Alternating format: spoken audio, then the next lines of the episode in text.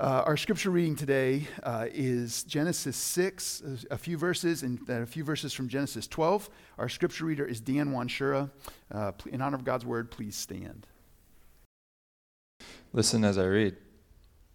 When man began to multiply on the face of the land, and daughters were born to them, the sons of God saw that the daughters of man were attractive, and they took as their wives as they chose. Then the Lord said, "My spirit shall not abide in man forever, for he is flesh. His days shall be 120 years. The Nephilim were on the earth in those days, and also afterward, when the sons of God came into the daughters of man, and they bore children to them. These were mighty men who were of old, the men of renown. The Lord saw that the wickedness of man was great in the earth, and that every intention of the thoughts of his heart was only evil continually. And as the Lord regretted that he had made man on the earth, and it grieved him to his heart, so the Lord said, I will blot out man whom I have created from the face of the land, man and animals and creeping things and birds of the heavens, for I am sorry that I have made them. But Noah found favor in the eyes of the Lord. Now the Lord said to Abram, Go from your country and your kindred and your father's house to the land that I will show you, and I will make you a great nation, and I will bless you, and make your name great, so that you will be a blessing. I will bless those who bless you, and him who dishonors you I will curse. And in you all the families of the earth shall be blessed." So Abram went as the Lord had told him. This is the word of the Lord. We're in a series called The Story of Stories, and we are tracing the biblical storyline and recognizing that there's one overarching story. But you look at your Bible and you're like, well, what about, like, there's dozens and dozens and dozens of stories in here. What about all these stories? Well, all of these stories fit together to reveal to us this grand story that God is unfolding in the world. And so we are going to hear from sojourners every week of this, and recognizing that part of the way that God's at work in his grand story is real time. So yes, all the stories in the Bible, but also real stories sitting right beside you, people that you can see and talk to and ask and ask them to pray for you. And maybe there's some parts of Scott and Krista's story that resonates with you, that you hear and you say, man, I need to talk to Scott and Krista. Like those who have been willing to share their stories are more than glad to talk with you. And so this is part of us sharing in this recognition that God is still at work in the world. And so we're walking our way through this story, and today we are going to tackle a really long stretch. And so I want you to see two pivotal moments or two pivotal characters in this grand story. One of them is Noah, and one of them is Abraham. And so we're like going to try to get kind of at least get through 7 chapters. So I would not recommend trying this at home, but it is important, and it's an invitation for us to see this story and this storyline continue forward. So in Genesis chapter 6, if you'll turn your Bibles there, and we had these verses, the first few verses of this chapter, read a few minutes ago, and I'm not actually being sarcastic. We're not going to try to tackle the Nephilim, but the first verses of chapter 6 are revealing to us some more details about how things are going on the dirt of the earth. How are things going on this globe? So the good world that God created, that we learned about in Genesis chapter 1 and chapter 2, it's been infected with sin. It's been infected with rebellion. And Adam and Eve committed this sin. When they did, it flooded into the world. And then God sits down with them and he tells them the consequences are going to be severe. Genesis chapter 3, they're going to be worse than you could have imagined. This sin, this rebellion that is now flooded into the world, is going to little by little impact everything. It's going to deteriorate. There's a sense in which everything is going to be bent. It's broken. It's vandalized. It's harmed. The word separation, the word death, means separation. And when God tells them the consequences, he is honest enough with them to tell them that this is going to bring death. That sin brings death, which means sin brings separation between man and God, between man and man, between man and himself, his own physical life, his own human body, just division and separation and brokenness everywhere. But while God's talking about all that, he slips a promise in there. In Genesis chapter 3, verse 15, we talked about this a few weeks ago, but some scholars refer to this as the first gospel. It's a whisper, but it is a promise. It's the promise that the offspring of Eve would crush Satan. Well, what happens in chapter 4? Adam and Eve have offspring. They have two kids. Cain and Abel are their names. But here they have their offspring. The promise was Eve's offspring will crush Satan. What happens? Cain gets furious. He murders Abel. So Abel's out of the picture. And then Cain, because of his wickedness, Cain is cursed. And he's sent out as a wanderer forever. And he's out. So much for Eve's offspring. Satan crushed them instead of them crushing Satan. Well, not so fast. Later in chapter 4, there's an incredible phrase, whether you know it or not. And it says that Eve bore another son. Eve had another son, another offspring. And that offspring is part of God keeping his promise. That while Satan may have thought, oh yeah, your offspring's going to crush me, he crushed them first. God gave Adam and Eve another son. God is preserving the offspring. He's preserving the lineage. But boy, the infection of sin, it just keeps coming. It just keeps getting put on display, the corruption of the world. So if you were to sit and read Genesis chapter 5, and then even the verses that we just heard a moment ago into chapter 6, it's not good. It's the situation on earth is not good. Cain was not just a bad apple who murdered his brother, and then it's like, okay, well, that, like, you know, now we, you know, Cain's out of the picture, so we're back to, no, he's not a bad apple. The world is turning corrupt. The world's falling apart. And by chapter 6, it's a train wreck. I mean, chapter 6, verse 5 says, the Lord saw that the wickedness of man was great in the earth. That's God looks down. And it's this invitation to see from God's perspective. And he looks down at the earth, and his conclusion is, this is a train wreck. The wickedness of man fills the earth. It's a mess. And then God does something that might be disruptive. We find out in the next verses that God looks at this situation and his heart is heavy. He actually says, the Lord saw the wickedness of man was great in the earth, and that every intention of the thoughts of his heart was only evil continually. And the Lord regretted that he had made man on the earth, and it grieved him to his heart. So the Lord said, I will blot out man, whom I have created from the face of the land, man and animals and creeping things and birds of heaven, for I am sorry that I have made them. Whew. Those are some tough verses. The idea that God's sorry that he made man, the idea that God grieved over this creation. Just a couple chapters ago, God looked at all of this and he said, it's all good. It's all so good. And now he looks at it and says, no, wickedness is everywhere. Every thought of the mind, every thought of the heart, all the intentions, they're all messed up. This is a mess. He's like, and I'm sorry. I'm grieved. He was sorry is this idea that the Hebrew word to say that the Hebrew word for to be sorry can also mean to feel sorrowful. But either way, God is looking at this, and the wicked effects that God said were going to fill the earth when Adam and Eve did what they did and sin broke in. God said this is what's going to happen, and here we are in chapter 6, and boy, it has filled the earth. God looked at his creation in Genesis 1 and 2, and he said, be fruitful and fill the earth. You know, human beings, be fruitful, have children and spread across the globe. Fish, multiply and fill the ocean. Birds, multiply and fill the air. God was like, I'm all about filling this globe. But by chapter 6, look at what it's filled with.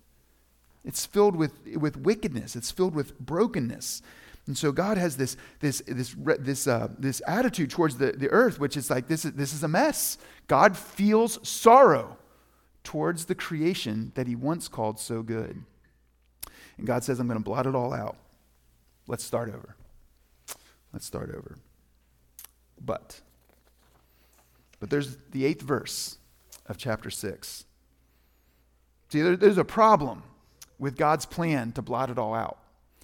And the problem is that if God does that, if God blots out everybody, then this promise that we're so captivated by in Genesis chapter 3, this promise that the seed of Eve, the offspring of Eve, will crush Satan. If God blots out everybody, That includes the offspring of Eve.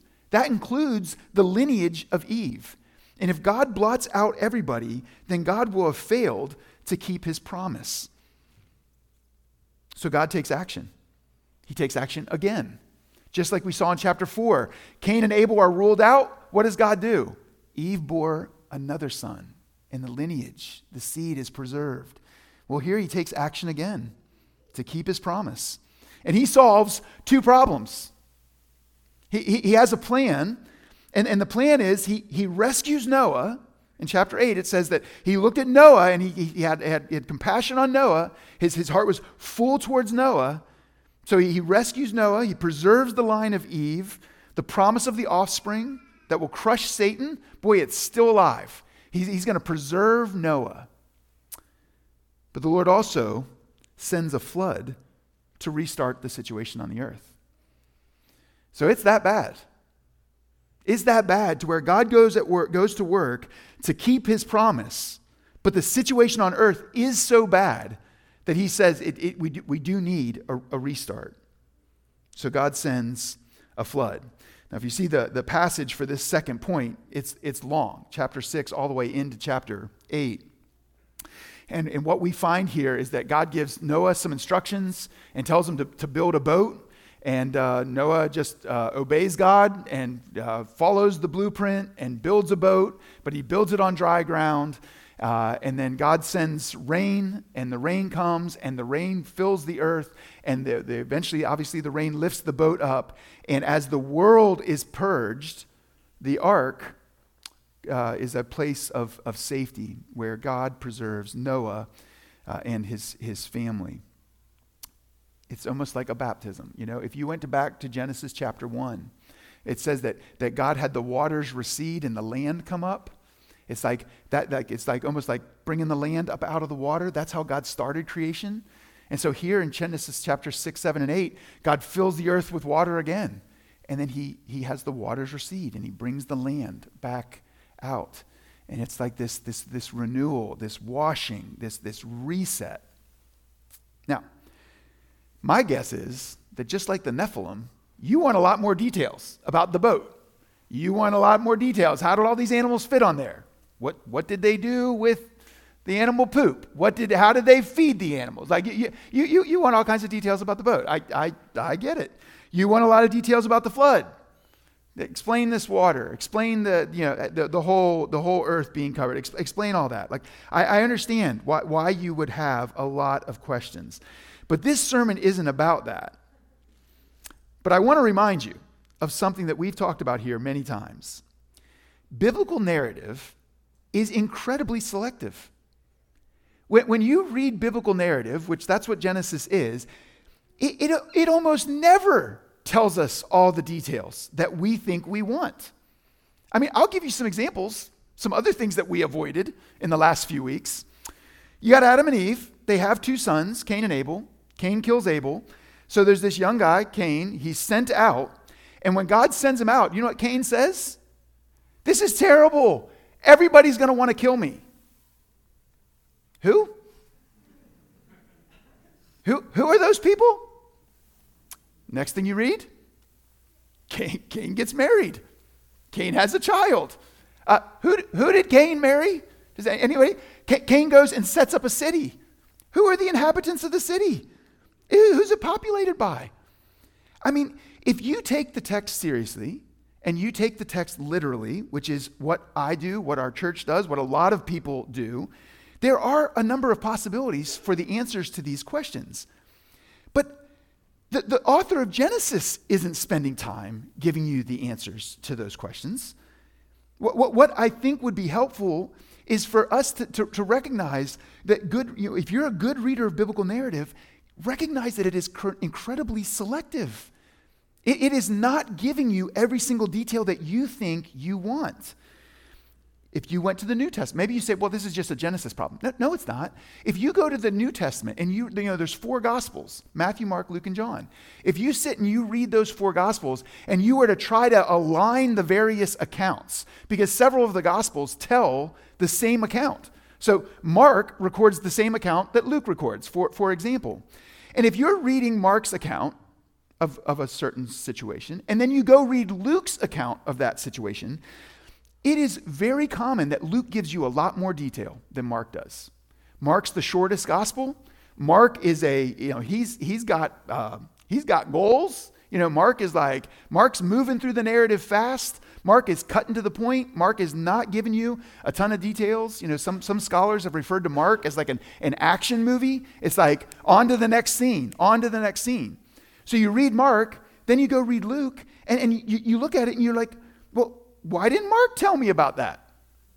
You know, why didn't Mark tell me that there was an angel there? Or why didn't Mark tell me that there was another person there? Why didn't Mark give that detail?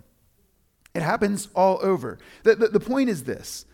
The reason that the biblical writer doesn't tell you all the kinds of information that you think you need is that it does not help him get his point across. There's something that the author is trying to communicate to us under the inspiration of the Spirit of God. As these authors wrote, there's a point that they are trying to communicate. And the point of Genesis, these texts, it is to teach us some things.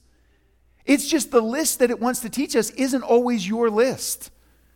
And so there's a lot of details that just are not here. A lot of specifics that we don't get. If it doesn't tell us the things we want to know about, it's because it's not necessary in order to understand the point, to understand what Genesis and the author of Genesis and the Spirit of God was after. What is God telling us in this narrative? If the answer's not in there, then guess what? It might be interesting. It might be worth your time. But it's not necessary for the point of the biblical author. So you just have to be a little bit willing to recognize that the point of reading texts in the Bible is to learn what the Lord wants you to learn, to see what the Lord wants you to see. He is the ultimate author of the Bible, and he wants to tell us things. So we go to the pages of the Bible and we receive from him. And what he's telling us here in regard to this flood, I mean, there's a lot to consider for sure, but he is telling us that he wants to restart the world with this guy. With Noah. He picked out Noah. He had Noah build a flood. Noah preached. It seems like there was an invitation for other people to respond, but in the end, it's Noah and his family. And God restarts the world with Noah and his family. He wipes the world clean. So the world's a mess. God wipes it clean.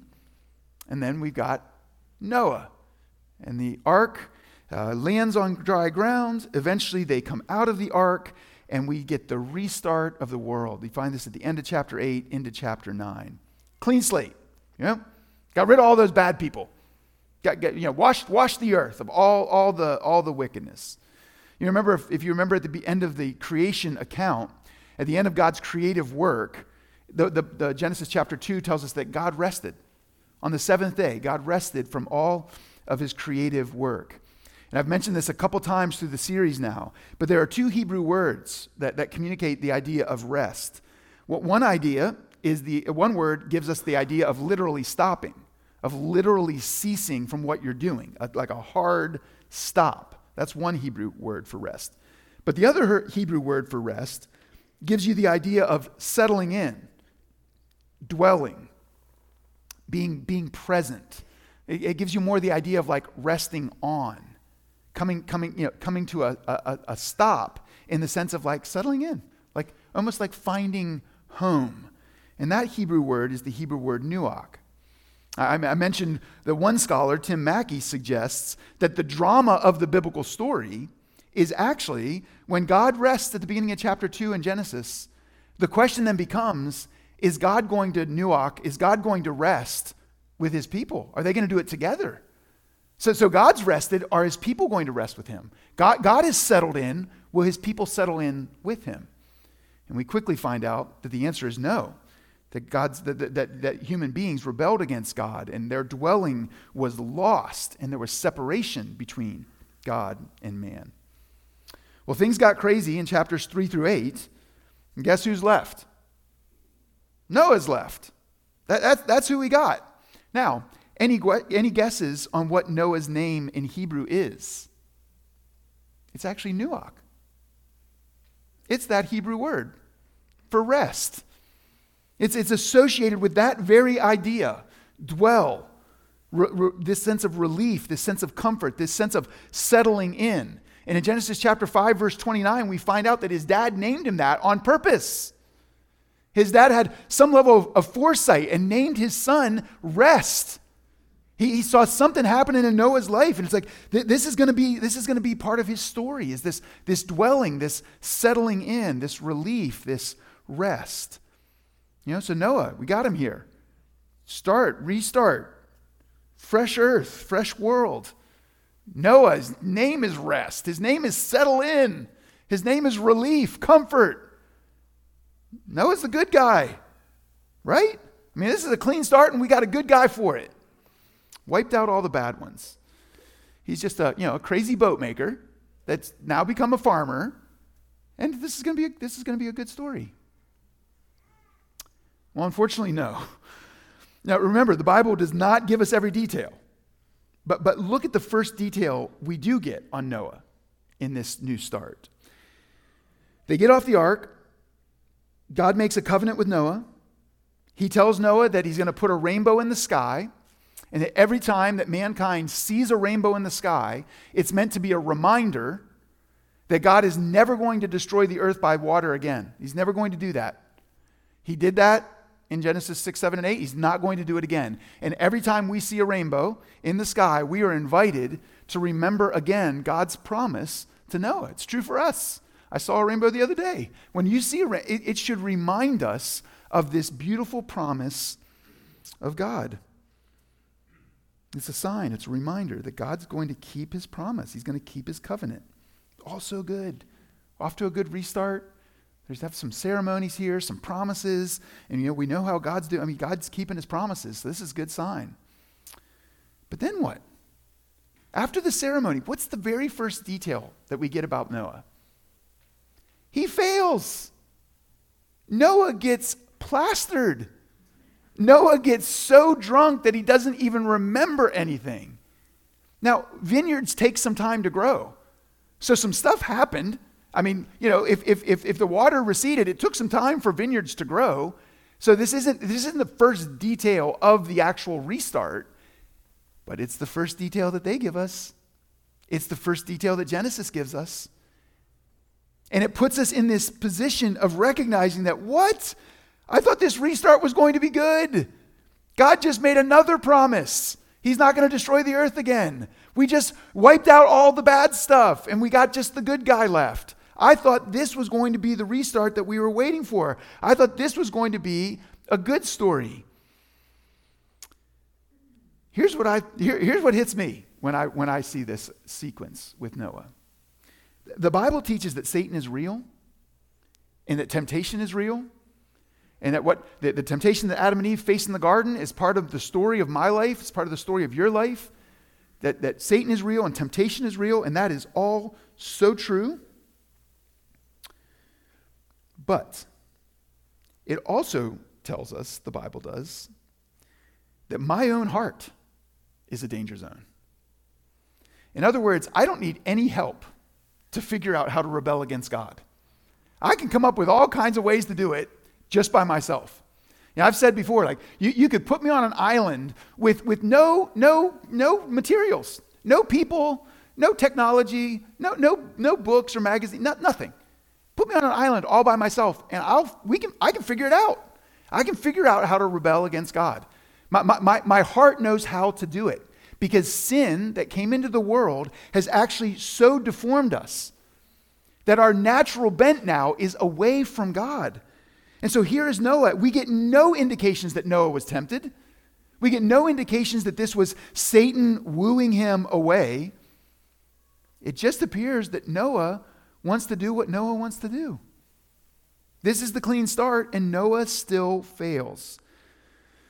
Noah's drunkenness is a problem. Scholars talk about the fact that it's another one of those examples of the bluntness of the account is revealing the significance of it. It's just point blank. That Noah's drunkenness is a problem. And it is a perfect example of abusing God's good gifts. Such a good example of abusing God's gift. Like, this is the distortion of sin. This is what sin does. It causes us to take the good things that God has populated this earth with, to take their good gifts, and then to abuse them.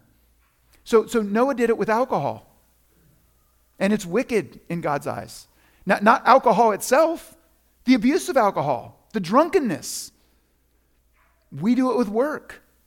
Work is part of God's good design. But what do? We either overwork or avoid work. We take his good gifts and we abuse it.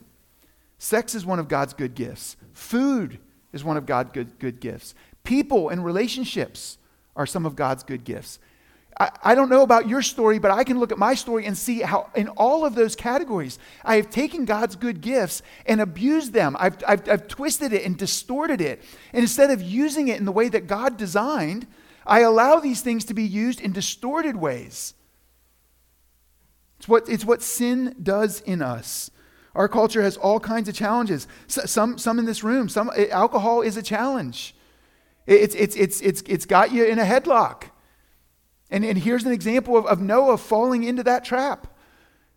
Instead of being able to receive it as a good gift, if you read through the Old Testament, you'll find that the Bible talks positively about alcohol and wine more often than it talks negatively about wine.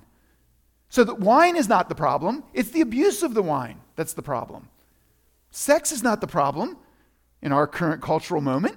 It's the abuse of sex. It's sex outside of heterosexual marriage. That's the problem. And as we look at God's good gifts, God's inviting us to say, what if you use these gifts the way I designed them? If you do that, you'll prosper. If you do that, you'll find how beautiful they are. But we, like Noah, take God's good gifts and distort them. Can I call you to turn from that? Can I call you to turn from taking God's good gifts and abusing them? Instead, ask God, what have you designed this for? How is this supposed to work? And then submit yourself to his good design and learn how to enjoy these incredible good gifts. Well, kind of back to the Noah narrative here. Do you feel defeated? You know, Cain and Abel didn't work out, but man, this guy Noah, it's like God picked him. He wasn't just Eve's child, like, well, you got to work with them. No, God picked Noah. And it still falls apart. And it gets worse after Noah. By chapter 11, the people of the earth are working together, which you could say, well, that's a good... Well, they're working together in rebellion against God. There's an account at the beginning of chapter 11 called the Tower of Babel. And God sees it and says, no, you're working together, which that's a good thing, but you're working together for the wrong end. It's to make your own name. It's to make yourselves great. And God comes down and puts a stop to it. The world just keeps deteriorating even after Noah. This restart, this fresh start. Man, do you feel defeated? You know, part of what I think God wants us to feel as you come to Genesis chapter 11 is, can anybody fix this? You know, God said it's going to come through the offspring of Eve, but can anybody do it? Cain and Abel couldn't do it. Noah couldn't do it. Nobody after him's been able to figure anything out. When we work together to the wrong ends.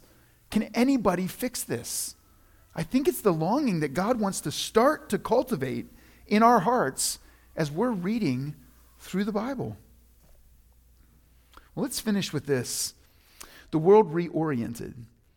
In chapter 12, we find out about a guy named Abram. Later on, his name is changed to Abraham, and you might be more familiar with that name. But Abram, in chapter 12, is singled out. He's singled out. This situation happens with the Tower of Babel. It's a mess. And then in Genesis chapter 12, we find God coming along and tapping the shoulder of a guy named Abram. This time, you know, God reveals a little bit more details. He's going to work through a specific family. Not just one guy, but through a family. That God is going to treat the family of Abram or the family of Abraham in a unique way. And he's going to bless, it tells us in verse 4, he's going to bless all the nations. So he's picking out Abraham's family. And what we'll find out down the road is that his family becomes a nation. But God actually wants to take this nation that we come to know as the name Israel. And through that nation, God wants to bless the entire world. In verse 4, it says it crystal clear.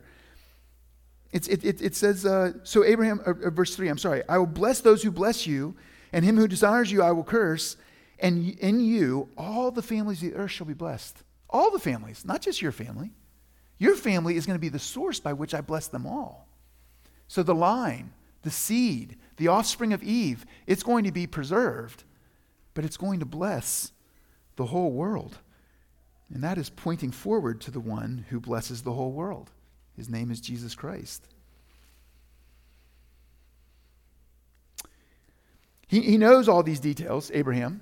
God tells him crystal clear in the first three verses. God tells him all these details. And he says, verse 1, go from your country, from your kindred, from your father's house. So he tells him all these details, says, I'm going to bless you, and I'm going to bless your offspring, and then through you, I'm going to bless the whole world. Tells Abraham all those details. What's interesting is he knows all those details, but it does not mean that his heart believes it.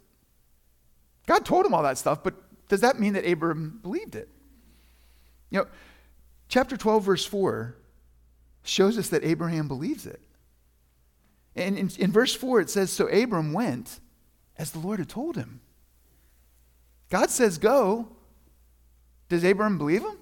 God says, go, I'm going to bless you. Does Abram believe him? Well, verse 4 says, Abram moved his feet. Abram believed God. Abram follows God and leaves his home, leaves his father. Now, you're reading this right. God says to Abram, go where? Leave everything. Okay, where are we going? I'll tell you on the way. God, where are we headed? I'll leave everything. I'll tell you on the way. Don't worry about the destination. Step out and follow me. Now look, here's one of the complicating things. In our moment, every story, every movie just about, has this adventurous storyline where somebody breaks away from their biological family or their small town. If you've ever watched a Hallmark movie, right? They get out of that small town and they set sail and they're going to make something of themselves and they're going to go to the big city, and they don't want to run an Airbnb back in Vermont. Like, they want to be in Boston, like this adventure. That's super common. That is super familiar to us. But listen, here's what Bible scholars say. Nobody did that at this point in the world. Nobody did this. The world was so dangerous. The world was so undeveloped. Nobody did this. Nobody left their father and their city and just went off on their own. Nobody did it. So when Abram follows God here, this is no small thing. Following God usually costs something.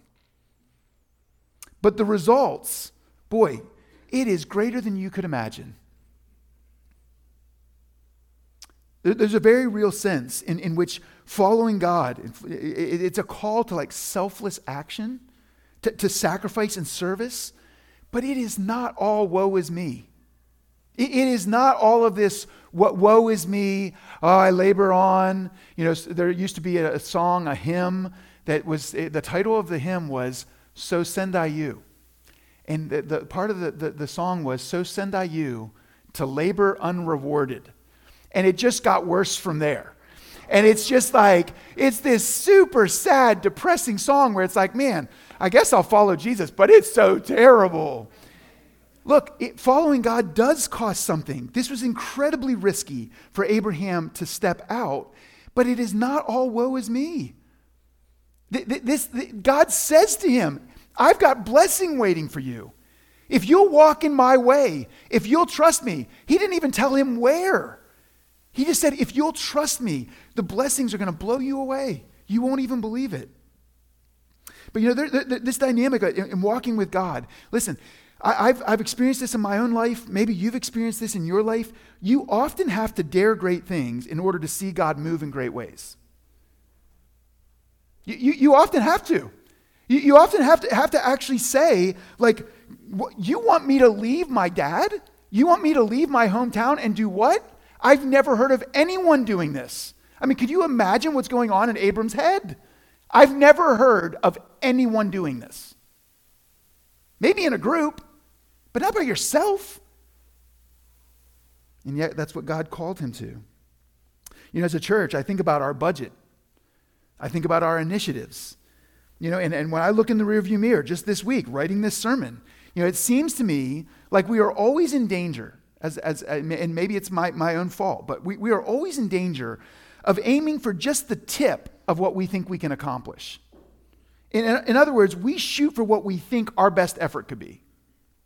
Kind of like, what would be the maximal effort that Sojourn Church could put out there? All right, that's what we think we could do? All right, let's pray. Let's pray that God would help us achieve our potential, that God would help us to do all that we could do. You know, what that means is that we're not relying on God at all. That means that we're running a math problem. That means that we're just sitting out here and saying, you know, in our region, this is the average household income, and this is what, you know, and then the average Christian actually gives 3% of their income. So, okay, this is probably what Sojourn could give as a congregation. Or, you know, this would be pretty disruptive if we tried to do this initiative, or if we tried to launch something different than what we've done in the past, or we tried to change our strategy. Like, it is so common that we look and say, what is it that we can accomplish? That's not relying on God. It's not walking in faith. That's walking in our own power and asking God to help us fulfill our potential. God sure seems to call his people to a lot more than that. I mean, right here, you know what Abram means? Abram means father. Do you know what Abraham means? Father of nations. Abraham had no children and could not have children. His name was Father, and he couldn't have kids. God says, okay, I got some news for you. I'm going to change your name. You know, could you see Abraham? Thank you. Here's what we're going to go with. Father of many, many nations, right? So it's like, it didn't reduce it. It amplified it. That's what God does with Abraham.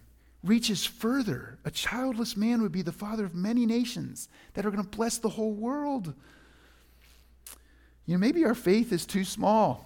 Maybe our faith is too weak. C.S. Lewis has this little analogy, and he says, you know, we don't realize this, but this is his word picture, that we are actually sitting on the beach making mud pies and thinking that these mud pies are so great when what God is offering us is a holiday on the sea. He says, you know, the problem is not that our desires are too strong. It's that our desires are too weak. It's we don't ask God enough. We don't follow God enough. We don't trust him to fulfill enough. And boy, as Abraham steps out, you know, the story of the Bible unfolds, and God keeps his promises to Abraham. And eventually we run into this God-man in the line of Abraham named Christ. And through the person and work of Christ, God blesses the whole world. So you see the pattern that we're running into in Genesis? God is so merciful. Time and time again, he is so merciful. The story of Abraham again tells us that God's plan is probably going to unfold a little slower than we would like, but boy, he is going to do it. Don't buy the idea that God is ruthless or that God is impatient. No. You know, it's more like this. We are children, and God has told us, like, stop playing in the street. Like, that doesn't work. Don't play in the street. But rules don't work. So God puts up fences. Fences don't work. I mean, what's next? I mean, God could chain us in the basement to keep us from playing in the street. But listen, that's not a relationship.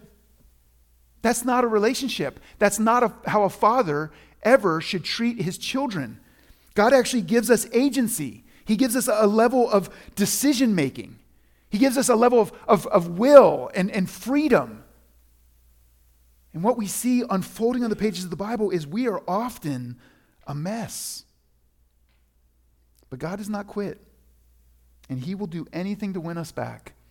And that is the message of the gospel, that this promise where he says to Abraham, through you I'm going to bless all the nations of the world, that blessing is in the person of Jesus Christ, where through the line of Eve, through the line of Abraham, all the way to Jesus, who comes to this earth and lives the life that we should have lived, and then died the death that we deserve to die, so that through him we could be reunited to the God who made us, so that this whole world could actually be made right.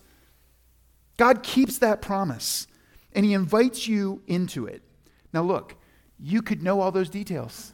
Remember I said a minute ago, Abram knew all the details. Genesis chapter 12, verses 1, 2, and 3. He knew all the details. But did his heart believe it? Well, verse 4 says he did. You could know all the details about the gospel.